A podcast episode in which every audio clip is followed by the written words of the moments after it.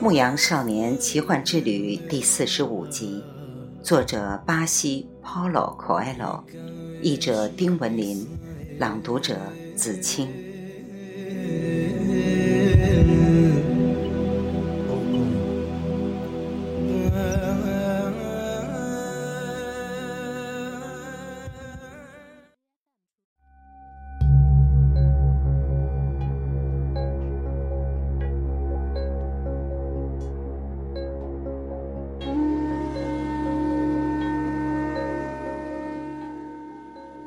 圣地亚哥在沙漠里走了两个半小时，边走边全神贯注地倾听内心的话。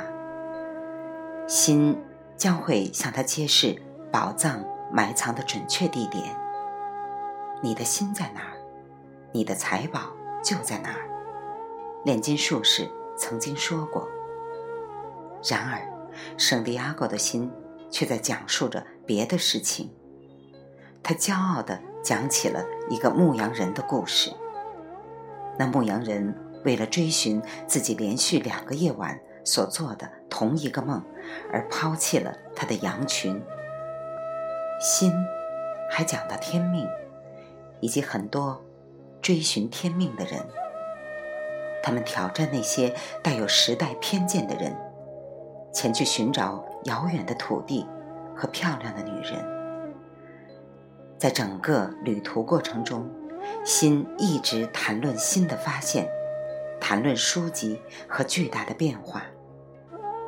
男孩准备爬一座沙丘，就在这时，他的心在他耳边窃窃私语：“请你注意，你流泪的地方，因为那里就是我所在的地方，也是财宝所在的地方。”男孩慢慢向沙丘顶端爬去。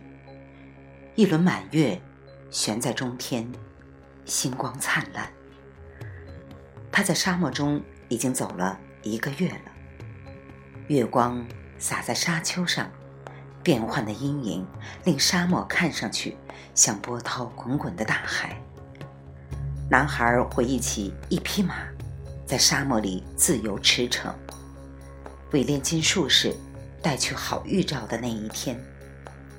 说到底，月亮照耀的是沙漠的静寂和寻宝者们的足迹。几分钟之后，他爬到沙丘顶，心猛地一跳。庄严雄伟的埃及金字塔，在白色沙漠的映衬中耸立在面前，沐浴着满月的银辉。男孩双膝跪地，泪流满面。他感谢上帝，使他相信了自己的天命，并让他在某一天遇见了一位王，一个水晶商贩，一个英国人和一个炼金术士。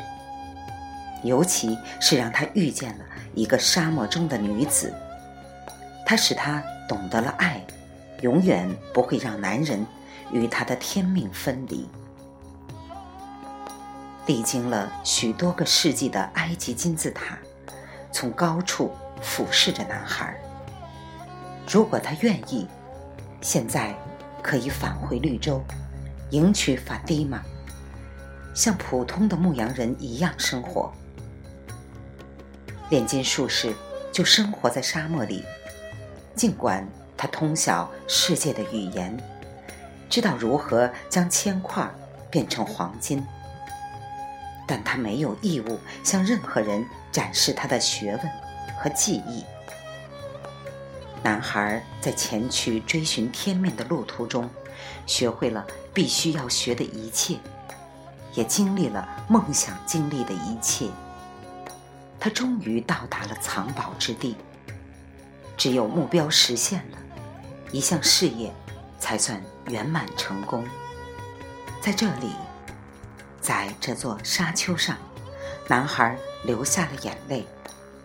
他低下头，只见泪水滚落的地方，有一只金龟子爬过。在沙漠中度过的这段时间，他已经知晓，在埃及金龟子就是上帝的象征。这又是一个预兆。想起水晶店老板的话，男孩开始挖起来。无论何人，哪怕堆一辈子石头，也无法在自家后院堆起一座金字塔。他心想着。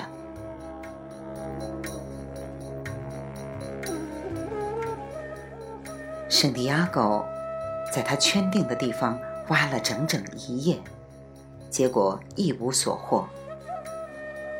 历经许多世纪的金字塔，从高处默默地俯视着他，但男孩没有放弃，他挖呀挖，挖呀挖，与风抗争着，因为风一次又一次地将沙土卷回挖开的坑中。他的双手挖累了，受了伤，但是他相信自己的心，心告诉他说，要在他泪水滚落的地方挖掘。就在他试图将坑里露出的几块石头挖出来的时候，突然听到了脚步声，有几个人来到他面前，他们背对月光，男孩无法。看清他们的面孔。你在这儿干什么？其中一个人问道。男孩没有回答，他感到很害怕，他就要挖到财宝了，所以才感到害怕。我们是躲避战乱的难民。另一个人说：“必须知道你在这儿藏了什么。我们需要钱。”我什么也没藏。男孩回答。但是其中一人揪住他，将他推出坑外；另一个人开始搜查他的口袋，他们搜出了那块金子。他有金子，一个人说。月光照在那人脸上，男孩从他的眼睛里看到了杀气。地下一定藏着更多的金子，另一个说道。于是。他们逼迫男孩挖下去，男孩继续挖，但什么也没挖到。他们开始殴打男孩，直到天亮才住手。男孩被打得遍体鳞伤，他感到死亡正在逼近。如果你必死无疑，钱对你又有什么用呢？钱能用来使人免于一死，这种事儿。并不多见。炼金术士曾这样说过：“我在找一笔财宝。”男孩终于喊了起来，尽管他的嘴被打伤并肿得很厉害，但还是告诉这些人，他曾两次梦见埃及金字塔附近埋藏着一批财宝。那个人看上去像头领的，半晌没有说话。后来，他对另一个人说：“放了他吧，他不会再有别的东西了。这块金子大概是偷来的。”男孩脸朝下扑倒在沙地上，那头的一双眼睛在寻找他的目光，而男孩此刻正望着金字塔。我们走吧，领头的说，然后转向男孩。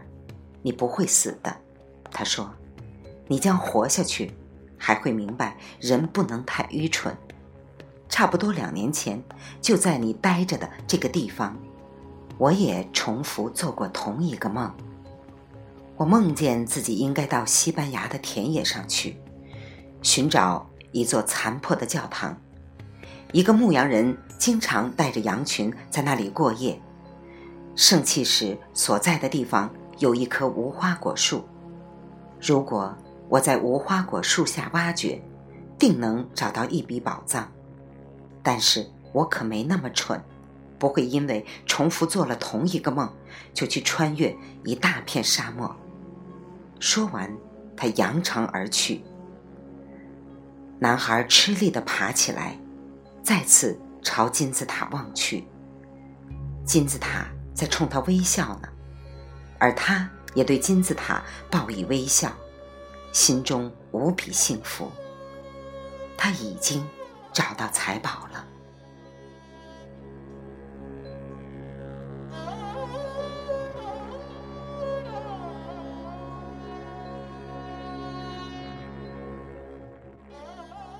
《牧羊少年奇幻之旅》第四十五集，作者巴西 Paulo Coelho，译者丁文林，来自电台轻音耳语子青分享，欢迎订阅收听。